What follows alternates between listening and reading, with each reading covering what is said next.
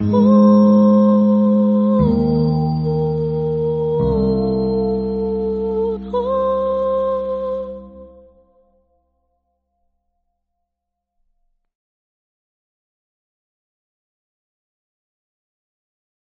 want to introduce Sonmi Mudang, who is certified as well as officiated as shaman priest in the indigenous Korean tradition of Mugyo in 2017 uh, from the, and uh, I'm not sure whether I'm pronouncing this correctly, Wancho lineage.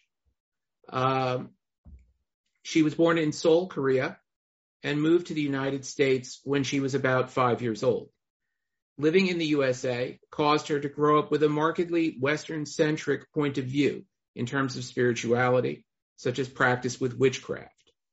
Her initiation into Mugyo heavily shifted her lifestyle and practice to suit the Korean deities, and her lineage is emphasized, uh, and her lineage emphasized traditional methods with adaptations to modernity to suit the Korean American diaspora. And so with that, I'll, I'll turn it over to you. Hi, guys. Uh, thank you all for being here. I'm very excited. Thank you for having me. And let's go ahead and get started. So let's do this. Okay, so Korean shamanism, the Mudang's life. Um, there are a couple things that I just wanted to go over um, for the next 30 or so minutes. Um, so I just also wanted to kind of go over uh, really quickly what is Mugyo. Mugyo is the English word for Korean shamanism in Korea. It's better known as Musok. Um, but if you try Googling Musok, um, it doesn't quite bring up the same um, kind of results that may lead you to where you want to go. So if you do try to Google anything, Mugyo is the better known term. Um, it is an indigenous tradition to Korea, and there are some similarities to Siberian shamanism, which there was some um, historical points. I can't really cite it right now, but um, there were some uh, cross adaptations in between the two, and you can kind of see that in the images of certain ceremonies, such as uh, dressing the trees. Um, you can see that in the similarities of the colors of the material and clothing that we use for our tree spirits. Um, the tradition itself is initiatory. So that in itself means that it is technically a closed tradition, but that doesn't mean that lay people are not able to practice Mugyo. It is just meaning that there are particular roles within the tradition that only those roles can perform and do, um, ritually, ceremonial, ceremonially speaking. Um, what makes a mudang is one who gets vetted by another mudang within the tradition. And once that happens, they have to go through an initiation ceremony. This is usually um, a three to seven day long affair and typically also probably a few months building up to it just because of all the preparations that need to be done with uh, clothing and certain things that need to be ordered and made. So um, with the mudang, there are some people uh, who may call themselves a Korean shaman, but they are very uh, conscientious about not calling themselves a mudang. And this is because there is etiquette within our community about not calling yourself a mudang unless you've actually gone through the initiation ceremony. This is a very important distinction. Uh, without the initiation ceremony, they are not a mudang. Um, the initiation ceremony itself is a uh, it builds a base foundation for the mudang, and that is the only way that we are able to receive our pantheon, our gods, and our spirits. So that said, um, some challenges facing Mugyo that I kind of wanted to go over is uh, accessibility to diaspora, um, financial, and methodology. So with financial, native Korean mudangs will um, typically be a hyper-traditional lineage. Hyper-traditional lineage in native Korea typically charges anywhere from 20,000 to 60,000 plus US dollars for the initiation ceremony. Um, that becomes even more expensive out here for those of us who need to get initiated out in America or Canada, England, uh, what have you. Um, just because we would have to fly out there, um, have costs saved up for where we're staying and food and travel and all that stuff. Whereas um, if the initiation ceremony was more affordable, um, travel costs wouldn't amount to quite so much and it wouldn't affect so many things. Um, on top of that, there are a good chunk of portion of the initiation ceremony and various other ceremonies that um, can be brought down in price to make it more accessible. But as far as I've seen within the community myself as a Mudang, there is certain areas that are very inflated due to their own reasoning. It really just depends on the Mudang and their own lineage.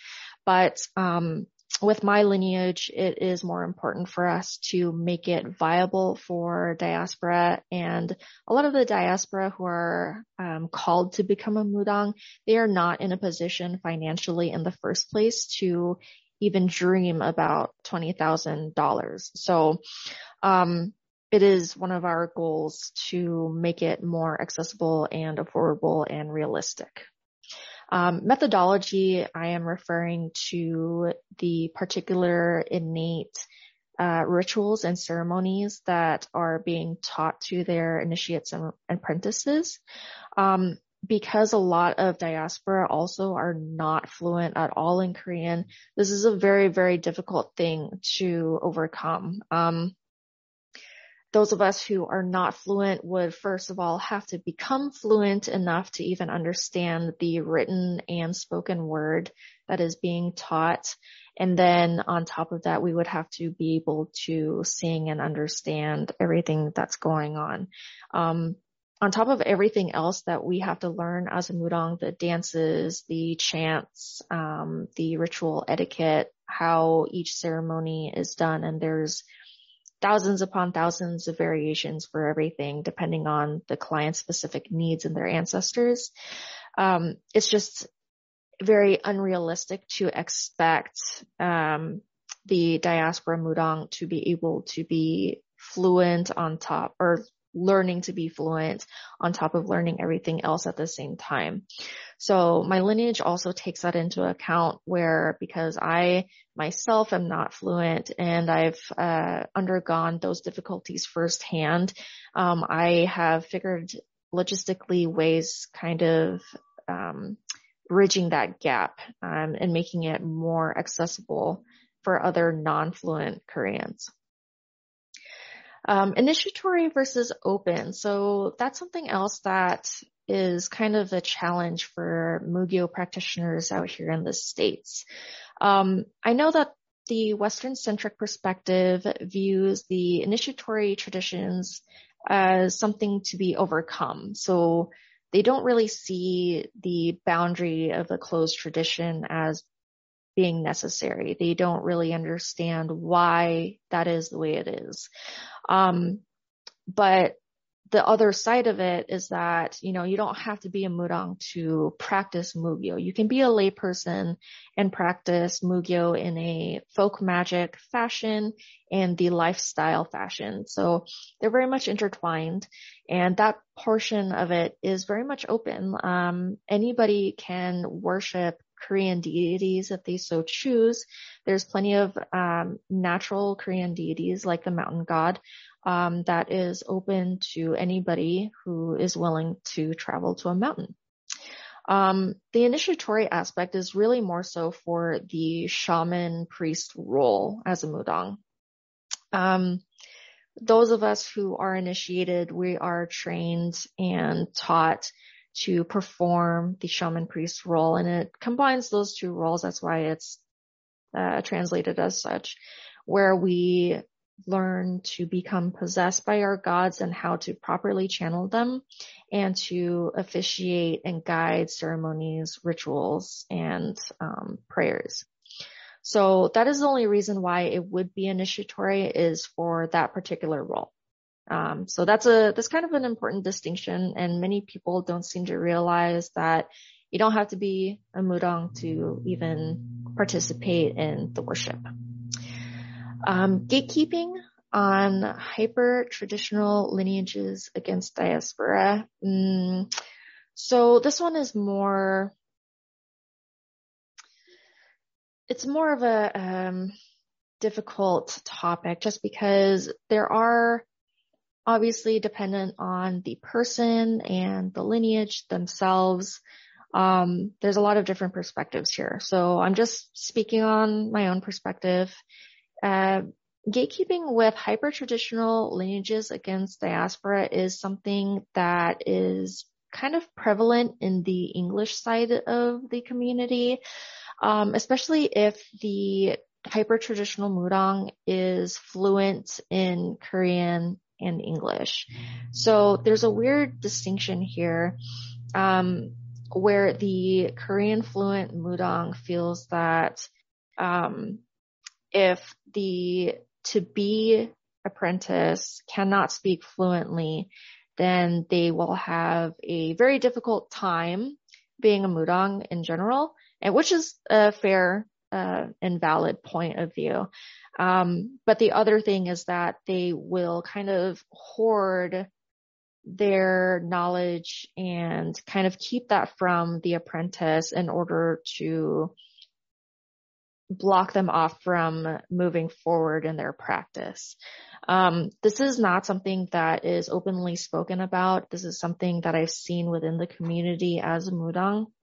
So it's kind of uh, one of those hidden world topics that probably no one had any idea what was happening. Um, but that is something that I am trying to stop, at least within my lineage, is that I don't want that to happen for us and for Mugyo in general. Like it's not conducive to its evolution and adaptability, which has been shown throughout history. Um, and it prevents a lot of, um, growth with modern times. Um, Hyper-traditional lineages do have a time and place, especially within native Korea itself, um, given cultural assets to ceremonies and uh, folk magic, folk plays, and folk uh, music. Um, so the gatekeeping is really only particular hyper-traditional lineages. You don't see it a lot but that is something that I am personally fighting against because diaspora do not control their situation that they were born in.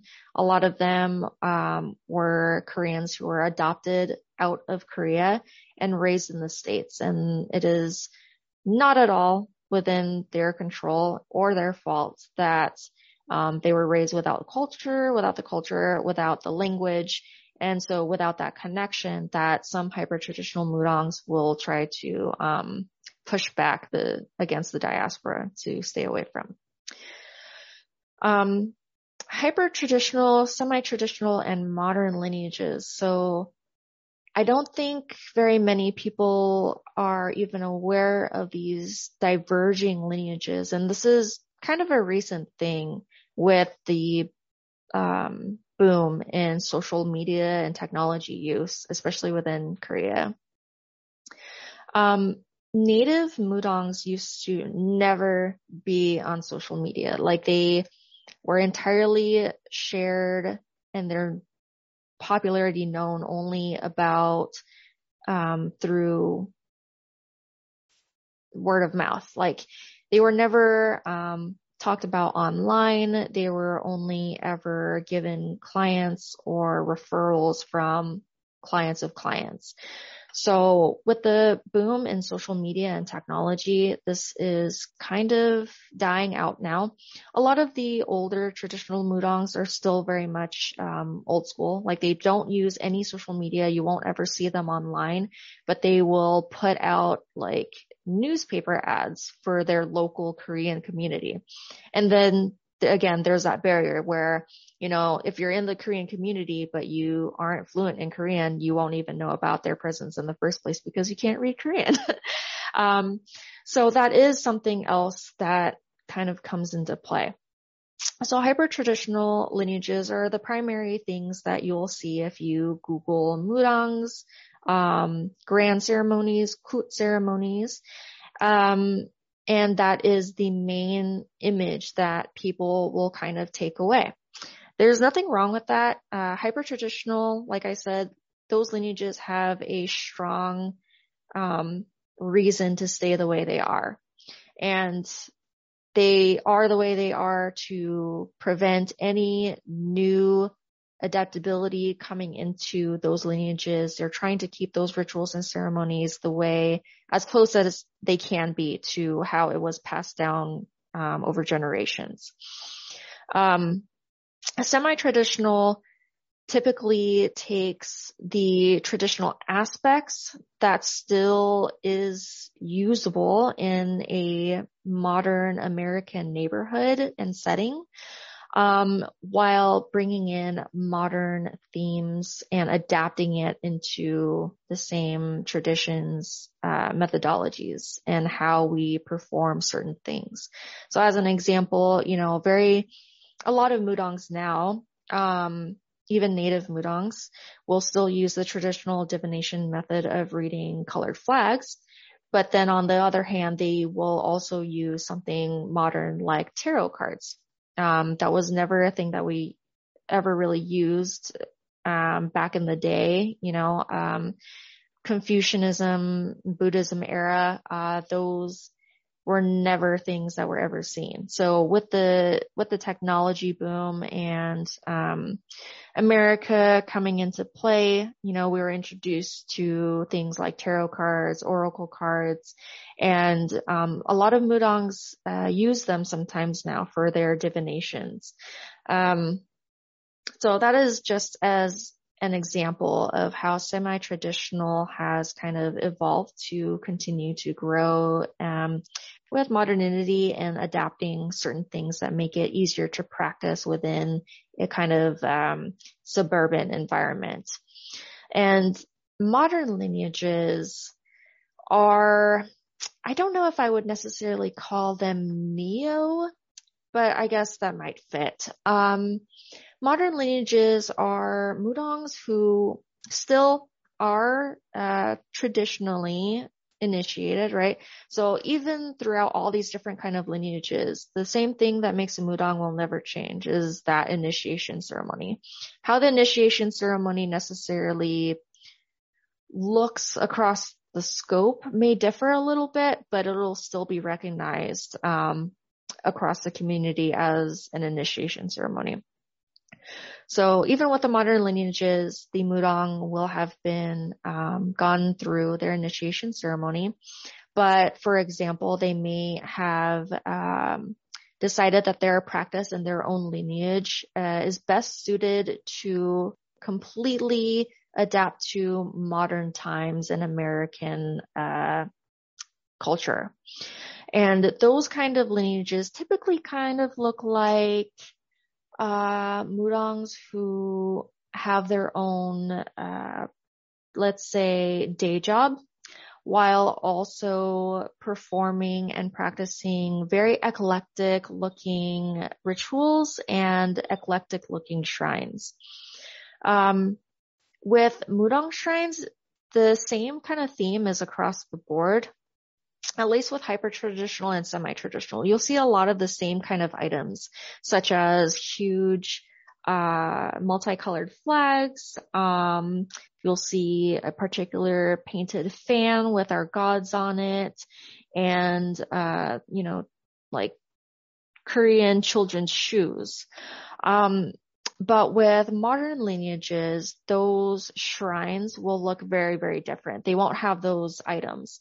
Those items are typically very common for us because that's what they, um, that's what we receive in our initiation ceremony. Um, modern lineages won't necessarily employ those or use them. They may keep them in a on the side wall somewhere, but they won't be using that space as their main shrine, if that makes sense.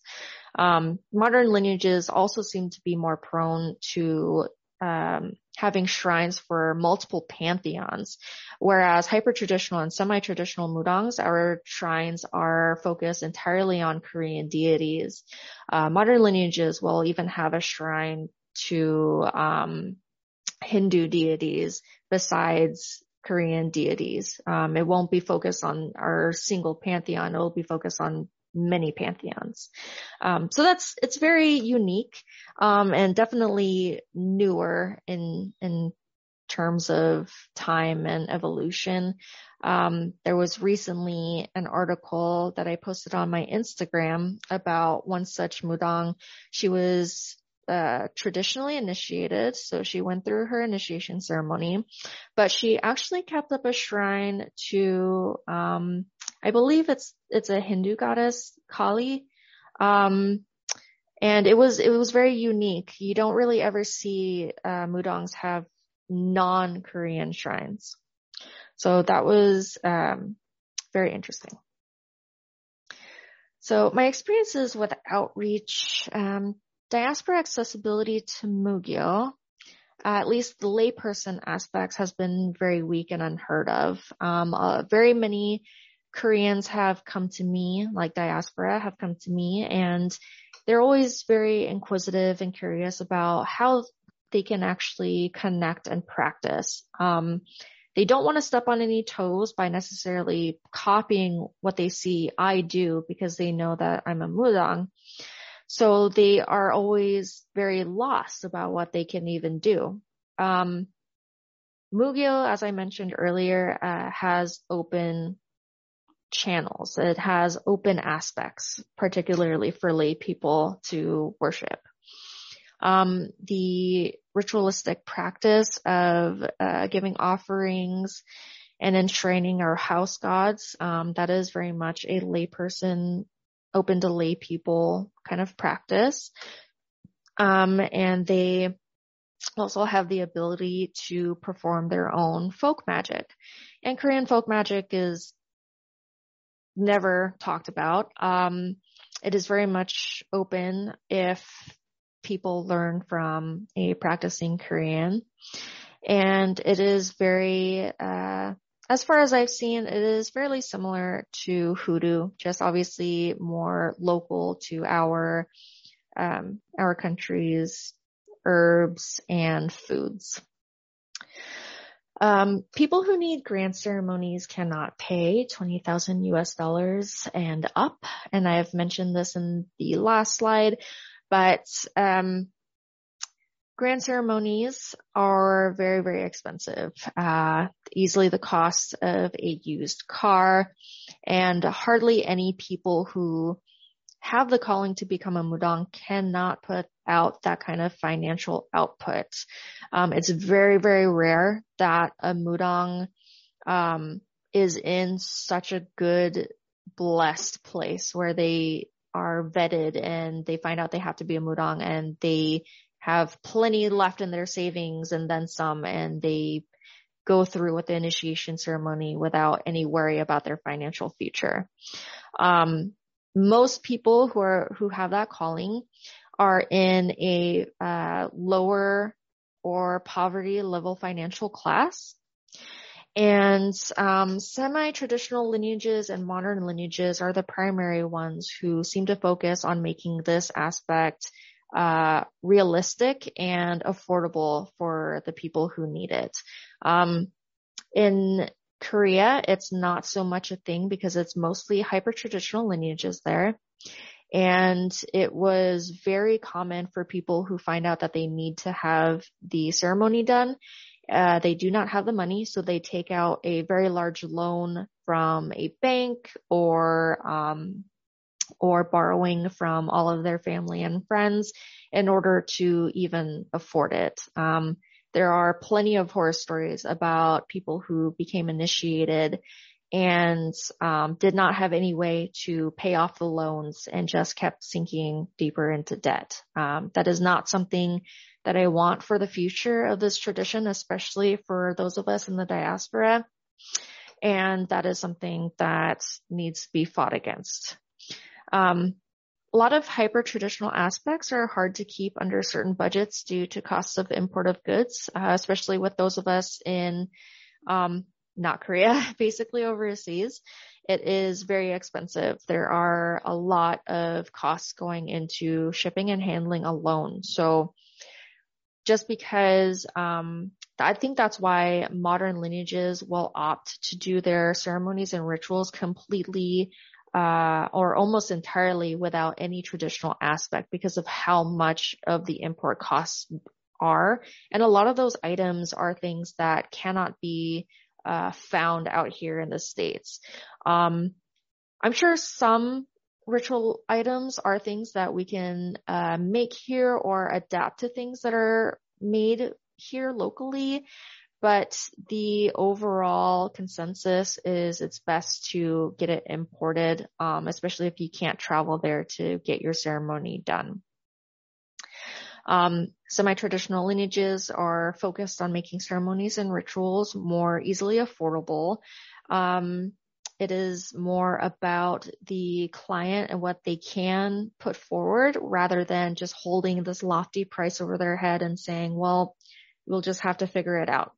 Um, we are more focused on having the items around and importing what we can and uh, helping the client rather than trying to import every single thing um, some things that may not even be entirely necessary to the ceremony itself um, in order to get it done. Um, still, a lot of Korean people will shrug off the tradition as being an embarrassing superstition. This is not uh, something that will change very quickly, uh, as far as I've experienced.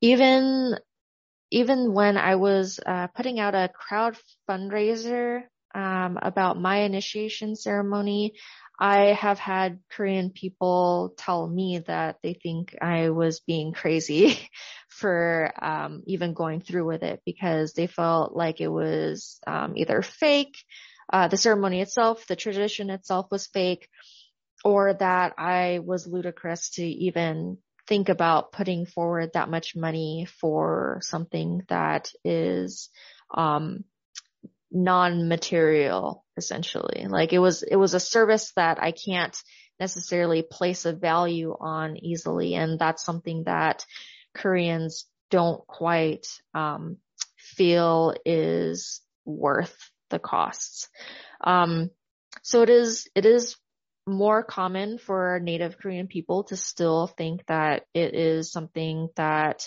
um, is not taken seriously.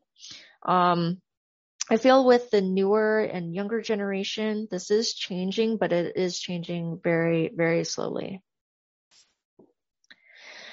And uh, lastly, the hopes for the tradition, or at least my hopes for the tradition, is for proper accessibility for low income people and disabled people um, who need to be initiated actually be able to do so.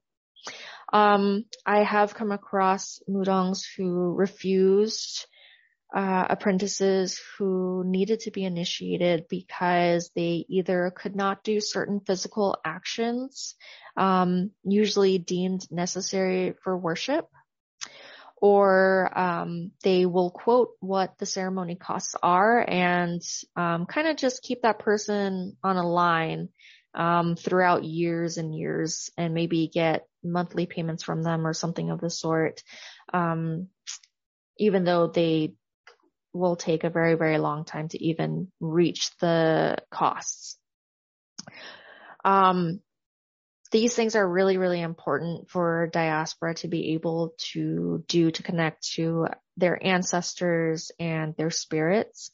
Um, so I feel that focus on making it accessible for low income people and people who may not be able to do these kind of physical actions is very important and more focus should be shown on those guys. Um, big public temples, and as an example, the Shinto temples across the United States is something that I really hope can happen for Mugyo at some point. Um, I don't know if it'll necessarily happen the very same way just because Shinto is recognized as an organized religion and Mugyo is nowhere near such a thing here. Um, it is recognized in Korea, but it is recognized more so as a religious business than um, a religious organization. So um, I don't really see that happening um, here in the states, but maybe something like a um, larger building on a private property that could be open to visitors is more realistic and something I would certainly hope I could one day end up doing. Um, and more widespread resources for Koreans looking to reconnect with their indigenous roots and Mugyo lifestyle. Uh, I am working on that personally just because it is something that I've struggled with for some time as a younger Korean living in America and growing up here. Um, and I know a couple other, uh, Korean people are also doing their own angle, um, helping that, that aspect as well. Um, I know one of them is uh, getting into the swing of opening up a mystery school focused on um, the open aspects of Mugyo. So that is really, really awesome. And I have um, the Korean Diaspora Worshippers Association, which is not really uh, an official nonprofit organization or anything like that, but I would love to look into that in the future. And I have the Facebook group, uh, Way of Moo, which helps Korean people, Korean diaspora kind of find more focus into bringing, um, Korean folk magic and Mugyo lifestyles into their daily lives and making the festivals, uh, holidays and worship of local deities more accessible to them as well. Um, and that um, was everything that I had for you guys. So I appreciate um, the time and energy of everyone being here. Thank you so much. Oh, thank you so much. Uh, that that that was that, that was an extraordinarily rich presentation, and uh, uh, a lot of exciting themes that um, I, I, think we're going to want to discuss when we uh, get into questions. Um, but I do want to move on to uh, the next presentation, so we just try to get all the presentations down, and then then we can really have a good in-depth discussion. But uh, I think uh, you know I just want to I just want to say that you know I, I, I uh, you really nailed it in terms of of uh, the theme of this conference and and the kind of practical evaluation of the issues facing your tradition going forward. And um, you know, I, I, very much hope that uh, you'll continue to uh, to work in cooperation with my center because some of the kind of goals that you have, you know, um, we'd really like, uh, you know, it, it, w- where possible, we, we'd like to be a, a facilitator in that because um, I, I, think that uh, I, I, can see a lot of points at which um, uh, there's there's a lot of, of cooperation that, that could go on there.